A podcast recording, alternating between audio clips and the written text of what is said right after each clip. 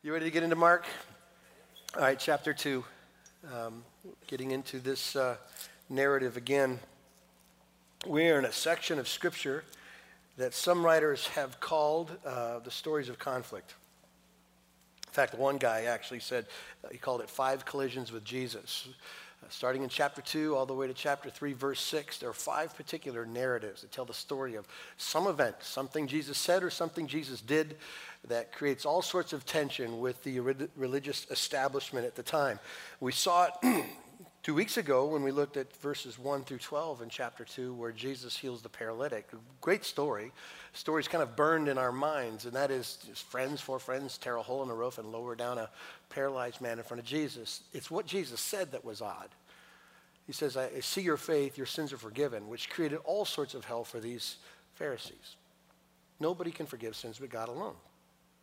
And there was a serious problem with what Jesus said because what Jesus was saying, in essence, was, I'm God, so I have the power to do that. No one missed the message, okay? First conflict. Second conflict we saw last week was when um, we saw at a dinner party, Jesus is hanging out with the notoriously evil people. He calls Matthew, and Matthew calls his friends, other tax gatherers and other sinners, the only people he knew, the only people that hang out with him. And they're at a dinner party, and the text tells us that many followed Jesus, okay? The response of the Pharisees, the religious establishment at the time, w- was to say, why does he do that? Because no self respecting Jew, let alone a rabbi of which you claim to be, would hang out with evil people. That's not what we do. We kind of avoid and shun those folks. And Jesus' response was pretty profound, where he says, It's not the well who need a doctor, but I've come to the sick. We, we put it in, in this kind of phrase Jesus didn't come for the good. So their conflict in this situation was over what Jesus did. And what he did was he accepted sinners. And when he said, I didn't come for the righteous, the Pharisees took it personal. That's who we are. We are man made versions of getting ourselves to God, and you're telling us that you, who claim to speak for God, don't, don't have anything to do with us. And so there was a, a very tense moment there for them. Third conflict that we are into today is, is not over what Jesus said or what Jesus did but over what Jesus didn't do. And what Jesus didn't do was honor the traditions and rituals of the Pharisees, okay? So he's just kind of negated everything that they're all, all about in one little experience. So let me make it relatable before we get into the text. that was, I asked Jeremy before the 8 o'clock service, how would I make this, this particular, I think, thing that's in the human heart, um, like close to your heart? I'm not certain I know how to do that in a in a, in a story or illustration, but let me try to take you through my story, all right? And I'll start with this like statement over everyone. I think everyone in here, every human heart, has at least a corner of it that has a traditional heart. Meaning there is something, there's something to do or something not to do that, that just would be really, really important to you. In fact, you cross the line, it would really bother you or upset you. For instance, if you grew up um, in church your whole life and you were in a church that was pretty strong on things to do, like it was a legalistic environment, the first time you hear the message of grace alone, it kind of makes you uncomfortable. In fact, if someone preaches grace the way the Bible preaches grace, it leaves everyone feeling like, okay, that's too far because people are going to go crazy now. Really? There's no work, no effort to have this relationship restored between God and man, it's all by grace. I don't buy that. There's got to be something else. And so, even that illustration of maybe an environment you grew up in, the message of the Bible will bother the traditional heart. When I was a kid, like really small kid, the only Bible that we had was the King James Version. It's the only one. I had 10 of them, right, from Bible memory. They were all over the place. But in like 63, 64, this new strange version came out called the New American Standard. And I heard my dad talk about these Bible wars. Some of you are old enough to know what I'm talking about. People had a serious problem with somebody else, some other translation. Now you just assume it's okay now. Most of us, most of us look at the NAS and go, "That's so old. That's so yesterday." And you got the ESV, you got the NIV, whatever. We've moved on from that, but it was a big, big deal then. And so there were traditions that held on to those things and said the only right way is this way. Um, when I was a kid, the only thing we sang out of was, was hymnals. Do I need to define what a hymnal is? It's a book, a book that has pages with music on it. And there were certain hymns that made it, and only certain classic hymns that you sang until, like, when I was in high school, suddenly this guy named Bill Gaither shows up and he, he makes the cut. I have no idea why. He's in there now. But choruses bothered the church. Like, we don't sing choruses, we sing hymns. God sings hymns.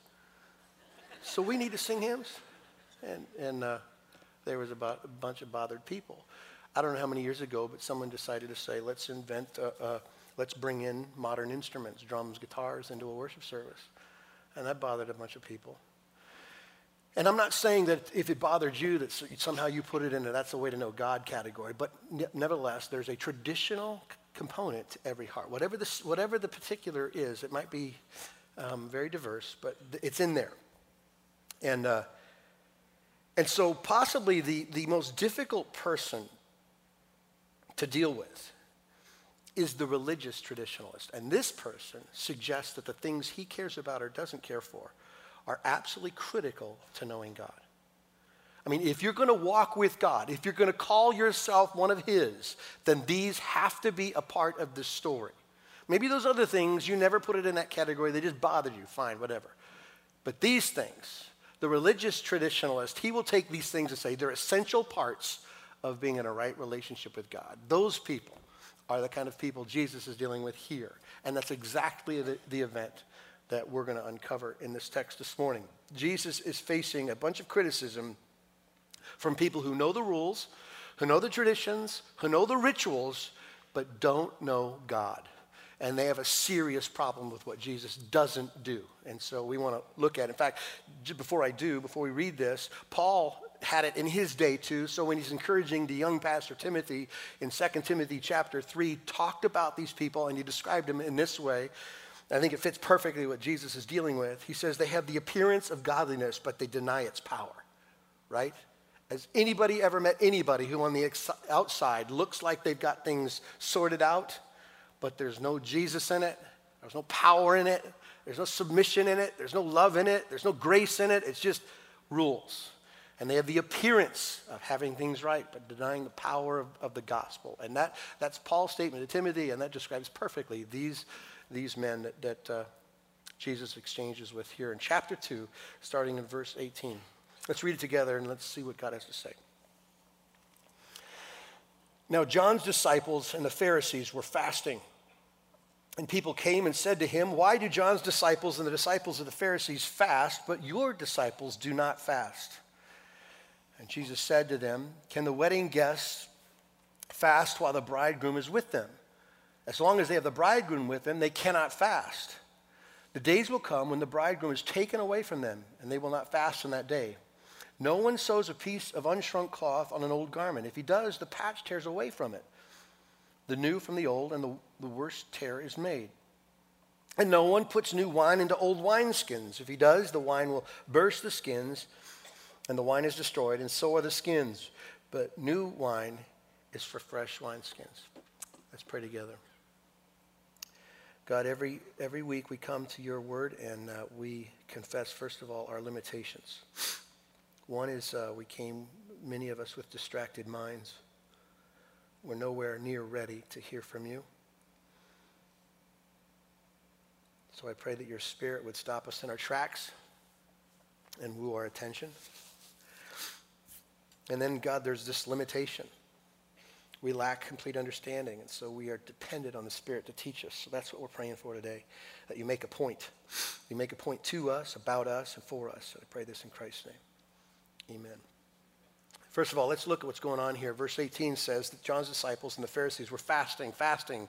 Um, some of you fast, um, but let's just define it. Fasting is, is abstaining from food for a time, self denial, in order to give your attention to God for your ability to discern the will of God or, or to sense His presence in your life, to worship, to pray, um, to listen to God. And, and so fasting isn't bad, um, and it's, it's practiced, right? The tension comes in the second half of verse 18. And people came and said to him, Why do John's disciples and the, the disciples of the Pharisees fast, but your disciples don't fast? Here's the tension everybody's doing this, you and your guys aren't. What's the problem? And we got to unpack some of the culture in this, but here's, here's what's interesting in this, in this tension. We have John the Baptist's disciples, We have the Pharisees' disciples, those who follow the religious leaders. And you have to just assume here by the people asking the question, people doesn't say they're disciples of the Pharisees or of John. They're just some people, according to, to this text in, in verse 18. Some people were asking the question, which just imposes on this background that almost everybody just assumed this is the way you religiously followed God. It was just assumed in the culture. That's, that's the impression it made. The fact that average people are asking this question said, okay, we have these illustrations of fasting. We assume that's the right way to know God and be with God. So you claim to speak for him. Why aren't you involved in this process? It was such a, such a normal, accepted practice. Now, if you're smart and you're reading between the lines, this is not just a question. They're not looking for an answer, they're making a judgment, aren't they? They're, they're, they're making a judgment statement about the lack of participation in, in fasting here. In other words, Jesus, you and your disciples are doing something wrong. In fact, that's the accusation. If we, as we kind of plow our way through Mark, we're going to see uh, many, many times in this in this text. But the accusation that Jesus is always ignoring the law of God. He's making it up. He's doing what he wants to do, and it's totally different than what we're a part of. Well, of course, that's foolishness. Jesus kept the law of God perfectly. And as far as fasting goes, the law of God only required one day of fasting and the Day of Atonement. The Day of Atonement was this super intense moment for God to make his point about sin and his provision. Now, it was cloudy at best in pictures, of, of, which I think you need the Holy Spirit to see it, but we can look at it through a gospel lens. But what they were required to do was to get a goat, a sacrifice, to kill a goat and shed its blood. Now, we get the cross from that, right? We get Jesus from that. But they were that picture was painted. Your sin cost someone's death. This, this animal was killed. Then they took another goat and they would put their hands on the head of this goat at the, at the um, Day of Atonement and ceremoniously would transfer the sins of the people to the goat. And then they would usher the goat away from the camp and just say, get lost. And the goat was gone, signifying how far God has removed our sins from us. Sacrifice for sins, sins gone, separated from you okay? That's the picture of the Day of Atonement. And in this text in Leviticus chapter 16, it really, it really doesn't say anything about fasting. It just says that you shall afflict yourselves, which I guess turned into fast. Put some kind of pain on your life in that day to kind of get the point of this day. And so they fasted. This day wasn't the Day of Atonement. In fact, um, Jesus wasn't breaking the law, he was breaking these traditions. And the Pharisees had a way of making traditions. Uh, they lived by law and legalism. You knew that, right? They, they would just invent ways. In fact, they had a law for law. If some is good, more is better. So let's just make, make more, more things to do, more effort for us. And so they invented things. And one of the things they invented was fasting every Tuesday and every Thursday during the daytime, like a 12 hour shift every week don't eat. Why? Because God likes you better. You're more spiritual. You're more religious. And that was on the people. And that's what Jesus and his disciples were not doing. Okay? They were doing their, um, their thing. And part of this whole fasting ritual that was going on, this man made version of fasting, was to make sure that they got credit for it. They made it visible. In fact, they were hoping to get blessings from God, impress God, and impress others. And so they believed that if they did these things, God would be obligated to do things for them, and, and people would notice how righteous they were. And so they made it visible. They would whiten their faces, they would take ashes from a fire and put it on their head. They would wear um, wrinkled clothing, okay? They wouldn't take a bath. Sounds like my home. They wouldn't take a bath. And they would. Uh, they walk around sad all the time. I mean, they would actually tell themselves, don't smile. Make certain everyone gets that you're fasting. A total human display to try to impress others and obligate God. That's the situation that we're in here. So let this scene sink into your hearts. The leaders said, This is the way to do it. The followers said, Okay, we will. And this is what it means to be spiritual. And they elevated tradition to the position of law, and Jesus isn't having any of it. He's not playing along. He's not participating. He's not keeping the rules. And so they judge him and, and judge his followers. Now, look at how Jesus responds in verse 19. And Jesus said to them, Can a wedding guest fast while the bridegroom is with them? As long as they have the bridegroom with them, they cannot fast. I, I, love this response from Jesus here because he says something so familiar to them that they would all know what he's talking about, which is part of using great illustrations. But he also said something so scandalous that they couldn't miss it. Again, we're talking about conflict here between the Lord of glory and man, and so this, this kind of illustration brought some of that to bear too. Let's deal with the familiar part of this weddings. Okay? Everyone knows weddings. In fact, I had two of my sons the last two weeks get engaged. So I'm getting ready for weddings, okay? Oh. yeah. Good for them. Good for them. Great girls, great time. But we're going to we're going to do what we do in weddings, and it'll be the American Gilbert version of weddings. We're going to go where we go, we'll eat what we eat, and it'll be great, okay?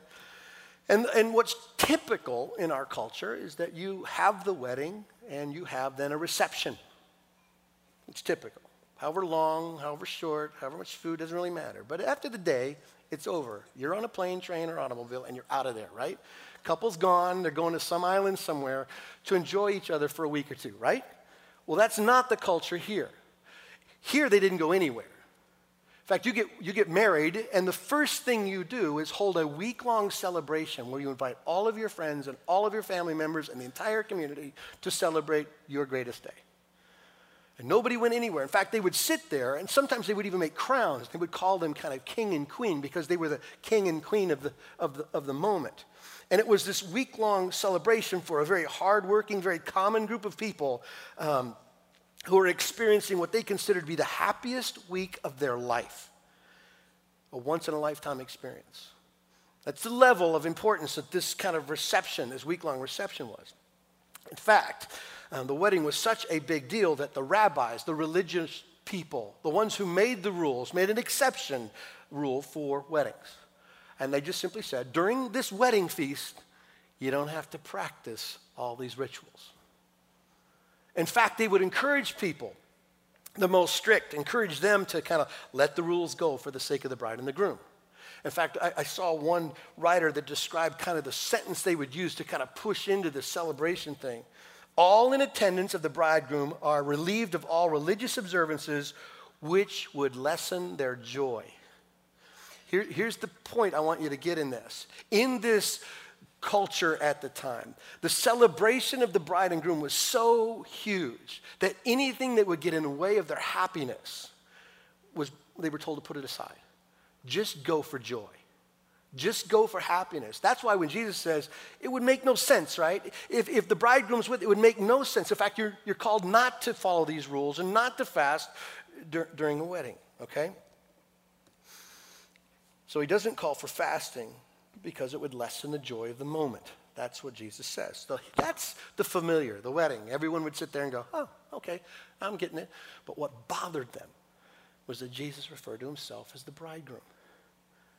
This is huge, and there's a lot of Old Testament pictures playing in the background here, but in the Old Testament, the Messiah, of whom they were wondering and asking questions about this guy, is he the one? Is he the promised one? Never in the Old Testament was the Messiah referred to as the bridegroom. The bridegroom was always referred to as God, the Father. The Father is the husband of his people. There's, there's no way they, these people missed that picture. In fact, they would have known this passage, Isaiah 54. For your Maker is your husband. The Lord of hosts is his name, and the Holy One of Israel is your Redeemer, the God of the whole earth, for the Lord has called you like a wife. Every person listening to Jesus' words knew wait a minute, he just called himself God. You get my point? Multiple times in all these narratives of the Gospels, Jesus says things that probably skip right past us, but to them was the conflict. You're not suggesting that you're just a nice guy or one of us. You're suggesting you're exclusive. You're the one and only. You're groom to describe yourself. Isn't that what he did in chapter 2 when he said about the paralytic? I see your faith. Your sins are forgiven before you ever healed him. And the, the Pharisees got that point too. Look, nobody can do that but God. Precisely. That's exactly the point. That's exactly the point that Jesus is making here with the bridegroom illustration. He says, I am God. And it makes no sense for us to be solemn or to fast when God is in your presence. It makes no sense when I've come close. The creator of the universe, the savior of men's souls, comes close to your needs. It makes no sense to, to walk around mourning. You're supposed to celebrate, just like you would a wedding, right? So, as much as they understood the wedding illustration, as much as they were probably bothered by the bridegroom one, there's no way they saw and understood verse 20. Look at verse 20. The days will come when the bridegroom is taken away from them, and then they will fast in that day. There's no way they saw this. First of all, bridegrooms don't leave, guests do. We hope. Right? You leave. Party's over. And Jesus somehow switches it all and says, hey, there's a day when the bridegroom's going to split. In fact, the phrase taken away is the same phrase that he uses about the patch that tears away, the tears away. That's the same word, torn away. That didn't make any sense. No could have, could have understand. No one could have seen that Jesus was referring to the good news in him. No one could have seen that, that he's a Savior come to die, that he would be dragged away and killed on a criminal cross for his people's sins. He's describing right here in that one little sentence, like, it makes no sense to, to mourn now. But one day I will be dragged away. One day I will be gone. And I will suffer. And then it'll make sense. Then, then you should fast. Then you should see your sin. Makes sense to be sad that day, but not when I'm with you. Not now. It's not appropriate. I am here today, and you have no idea, no idea the joy of this moment. All of human history has been waiting for this day. Every prophet and his predictions about a Savior come is pointing to this day. In fact, take all that away and just simply go to your human heart's desires and wants. All of your desires and hopes are wrapped up in that day. That somehow your biggest problem would be solved by God's solution, who is Christ. No one could have seen how great that day was. But it's here now, Jesus says and they couldn't see it, and that's because they were so wrapped up in their traditions and their law and their legalism and their rituals. They couldn't see it. They had no room for Christ that way. So Jesus tells them two parables, two stories to make his point that what they're doing, how they live, will not work. I, I, love this because we can get close to, to the gospel story even more. Verse 21 and 22 are the two parables.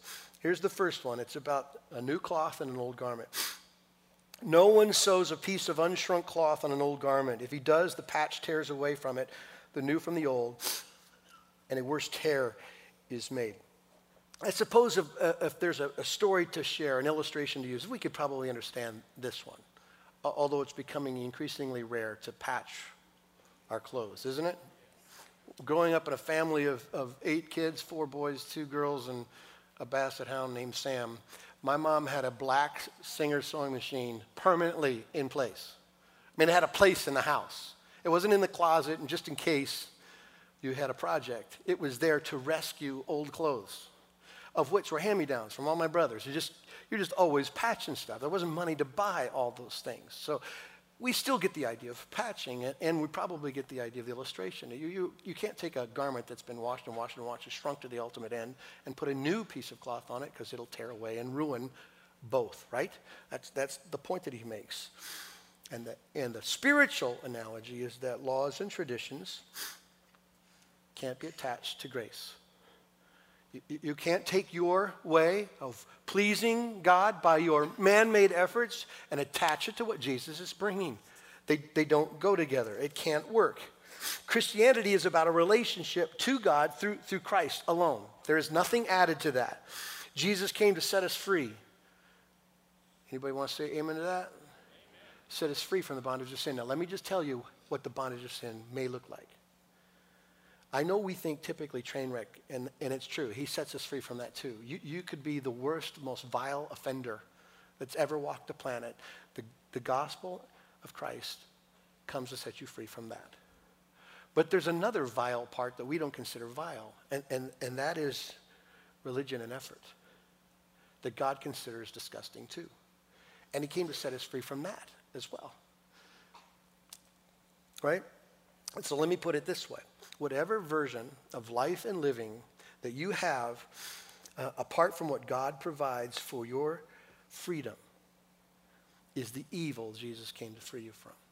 Like, so you could say, I'm choosing my behavior. I'm going to go crazy because it, ultimately I'm trying to find that place called happiness. Or you can choose restriction and legalism and effort and church and whatever and say, because I hope at the end of that God sees me and I get what I want. Everyone's searching for what they want. Here's the point of the gospel Jesus is the destination.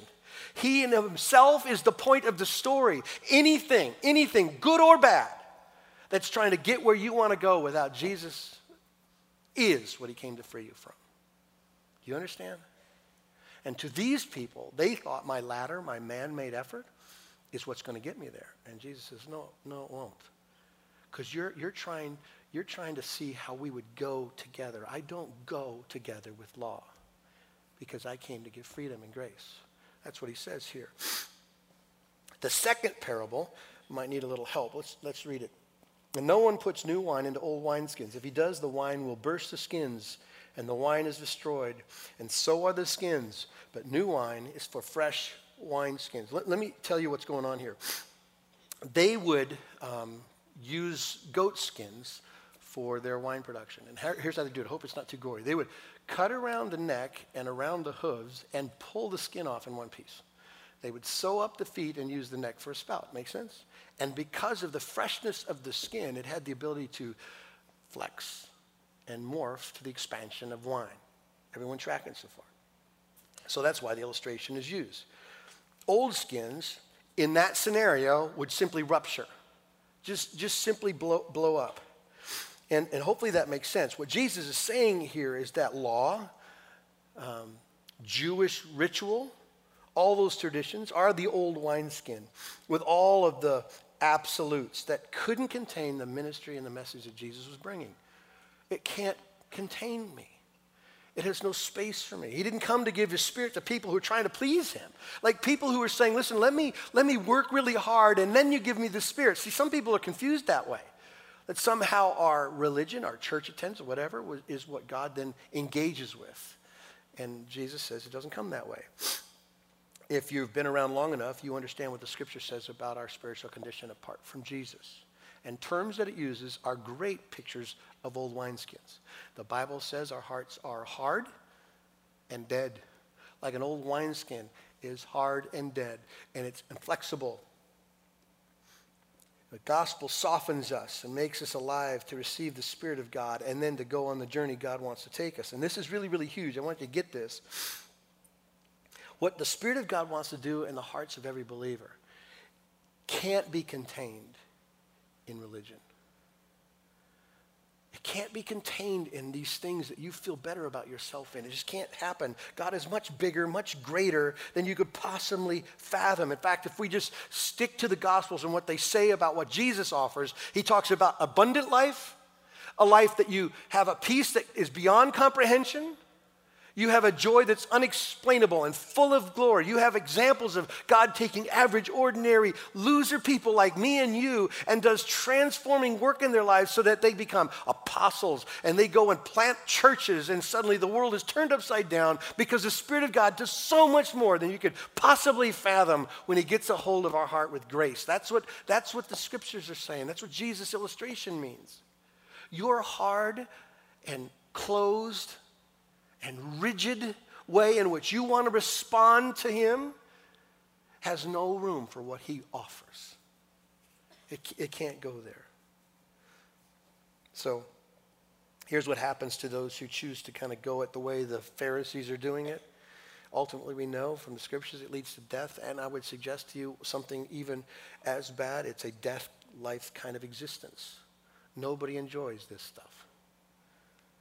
You, can be a hardworking moralist. You can be a person that, compared to everybody in this room, has sorted out some kind of behavior, and we could be impressed. But I know this about the human heart it will never, ever ultimately lead to peace because it leaves you wanting.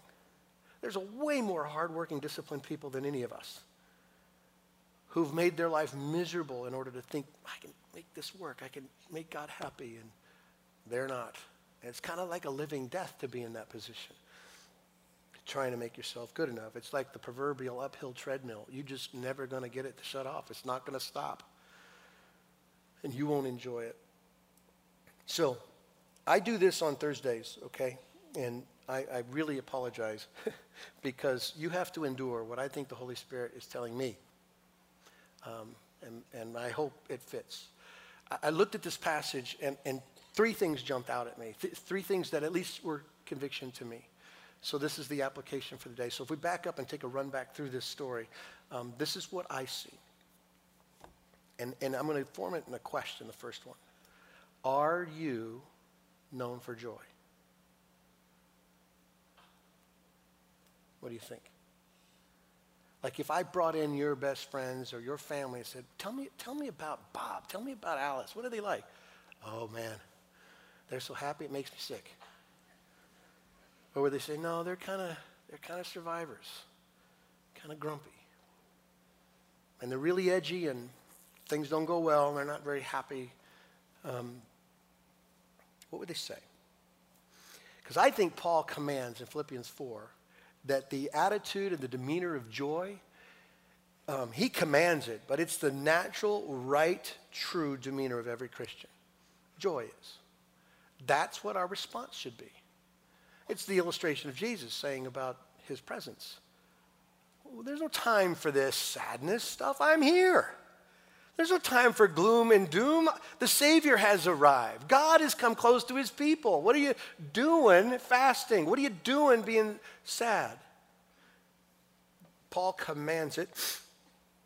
In fact, this is how he says it Rejoice in the Lord always. And, by the way, just in case you didn't hear it, again I say rejoice. Rejoice, always. It's not a circumstantial joy, it comes through the lens of the gospel. Jesus loves you. So perfectly and so completely, nothing will change, nothing will diminish the, the eternal, all supernatural, powerful expression of love God could have for you. It's bigger than I can describe. That's why joy comes out of sinners, because God cares, God loves, God forgives. Let, let me make a may potentially painful observation, okay? And uh, maybe this is uh, true of you. Some of you aren't known for joy. Like if I, if we did do the investigation, of which we won't, um, you're not known for joy. You look at your circumstances and they, they stink, and so you just respond with the kind of depressed gloom and doom that it's not going like you, you want. Well, Jesus has an answer for that. You ready? You ready? And I'm not trying to oversimplify our response. But Jesus has an answer for circumstances that don't go like you want them to go. He is sovereign and he loves you. It, it really isn't that complicated. If God is in his wisdom gives you precisely what you need for life and godliness, and he loves you with an unbelievable amount of love, then when circumstances aren't what you want, you should look at yourself and say, well, here's the problem. It's me. I don't see. I can't perceive. I don't know what he's doing. But at least you can tell yourself when, when joy is being ripped out of your heart because of circumstances, okay, wait, okay, he's sovereign, he knows, he's in control, and he loves me, okay? Some of us um, aren't full of joy because we wallow in sin and failure. And so let me just make sure you don't misunderstand me. I believe that there's a response to sin. Grieving sin is, is a normal reaction when you love God and his righteousness. Seeing your sin that way for a season is part of what it is to repent, I think, according to uh, the scriptures. But some of us wallow in it. Some of us wallow in our sin and failure, and Jesus has an answer for that. He forgives you completely, no strings attached. And I mean that. I mean, however scandalous that is to you, I let it sink in. We, we learned this in Romans, didn't we? There is now no condemnation for those in Christ Jesus, no separation for us, nothing. He will not remember our sins anymore. Just learn the Bible. When your sin tries to say something greater than what God has provided, tell yourself the gospel. In spite of how it feels, don't wallow, wallow, live in your failure. Live in God's provision. Here's what I think I see, and I, this sounds like an old man, so I apologize. But in, in my least interpretation of the world that we live in, and I say this with a little bit of fear, people are more obsessed with the problem than God's solution. Like they want to get to groups and talk about how we share the same evil practice together. And that way I feel a little bit more comfortable because I'm not the only loser in the house. Okay? Well, I got it, I got it. Maybe there's some place for some of this. Somewhere, somewhere we got to get past all of that and get to the place of God is great. And God has done wonderful things for me. I don't have to be identified by my sin and my struggle and my hurt. Right? I need to rejoice. According to Paul, it's a command. In the super abounding, wonderful provision of God's forgiveness for me. Okay? Some of us struggle with this too. We're hurt by others, and we can't get over it. And again, I, I say this with, a, with all the respect I can. Um, I know sinners hurt sinners. I know that happens. And I'm not downplaying how your version of hurt, where it happened in your life or your childhood or whatever.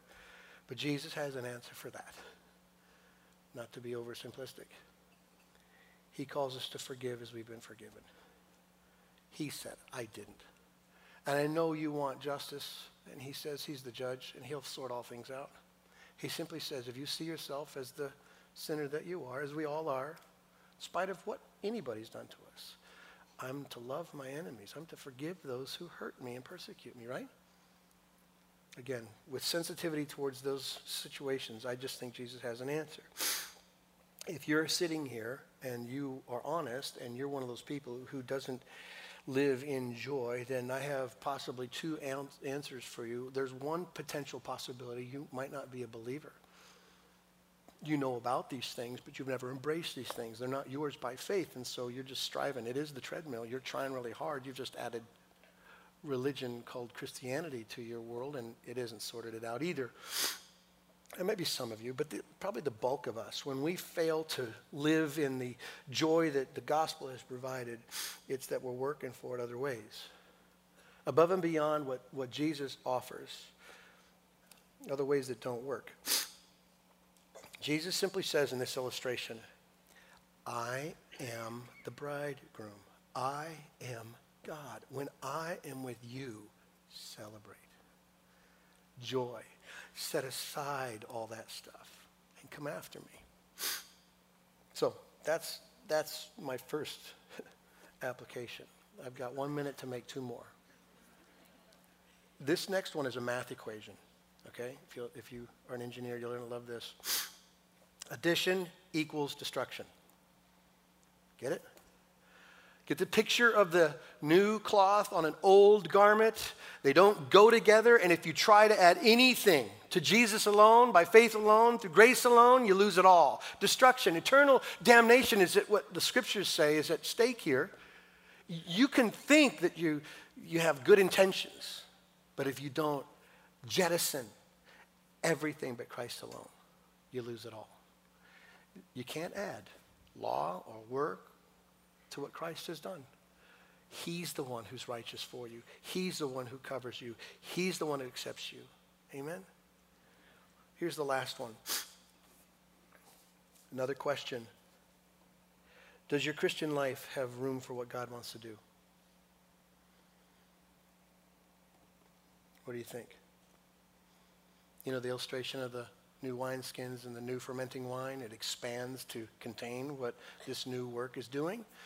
I would just suggest to you that some of us um, have a very rigid box like God, and He has to fit here.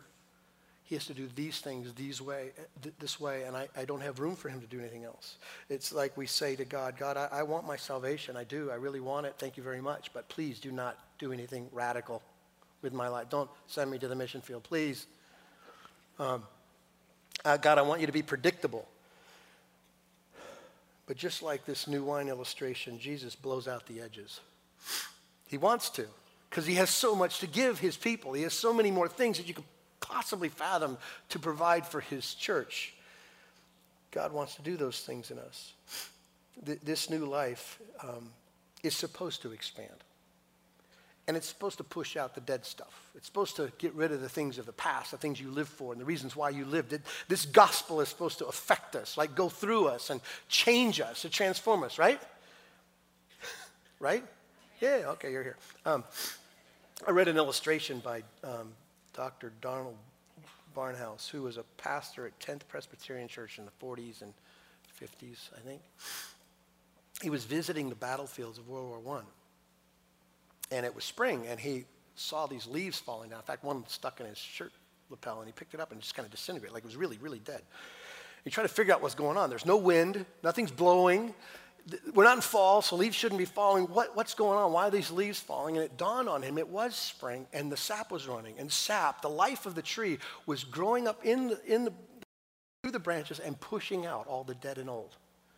You get the picture? That is the Spirit of God. That is the Spirit of God and God's people. It's kind of like what Thomas Chalmers said in his like little sermon, The Expulsive Power of a New Affection. When God gets a hold of us and we love the preeminent, He's going to do some changing. He's going to do some radical things in the hearts of His people. I think people who don't have Christ, who are trying to climb this ladder or walk the treadmill, have no idea how fully Jesus fills us. The Bible says things like our full heart and our emotions and our wills and our, our minds are overflowing. That's what Jesus came to give. And those of us who, who have Christ, according to this, at least it seems to me, have to be prepared to let him spill over the edges. He's going to do some radical stuff with you. Like, like some of you have to be prepared to uh, let go of securities that aren't the gospel. Because at the end of that discussion is a greater joy. God is for you. He is into your joy. That's why Jesus came. Do you get that? I hope you understand that. So we have to be prepared to have him deal with our systems and our traditions and our rituals and things that are Jesus plus gospels. That's what Jesus promises, and that's what he brings according to the story. Amen? Let's pray. Father God, I thank you for the gospel, this wonderful good news that can't be plumbed, it can't be exhausted.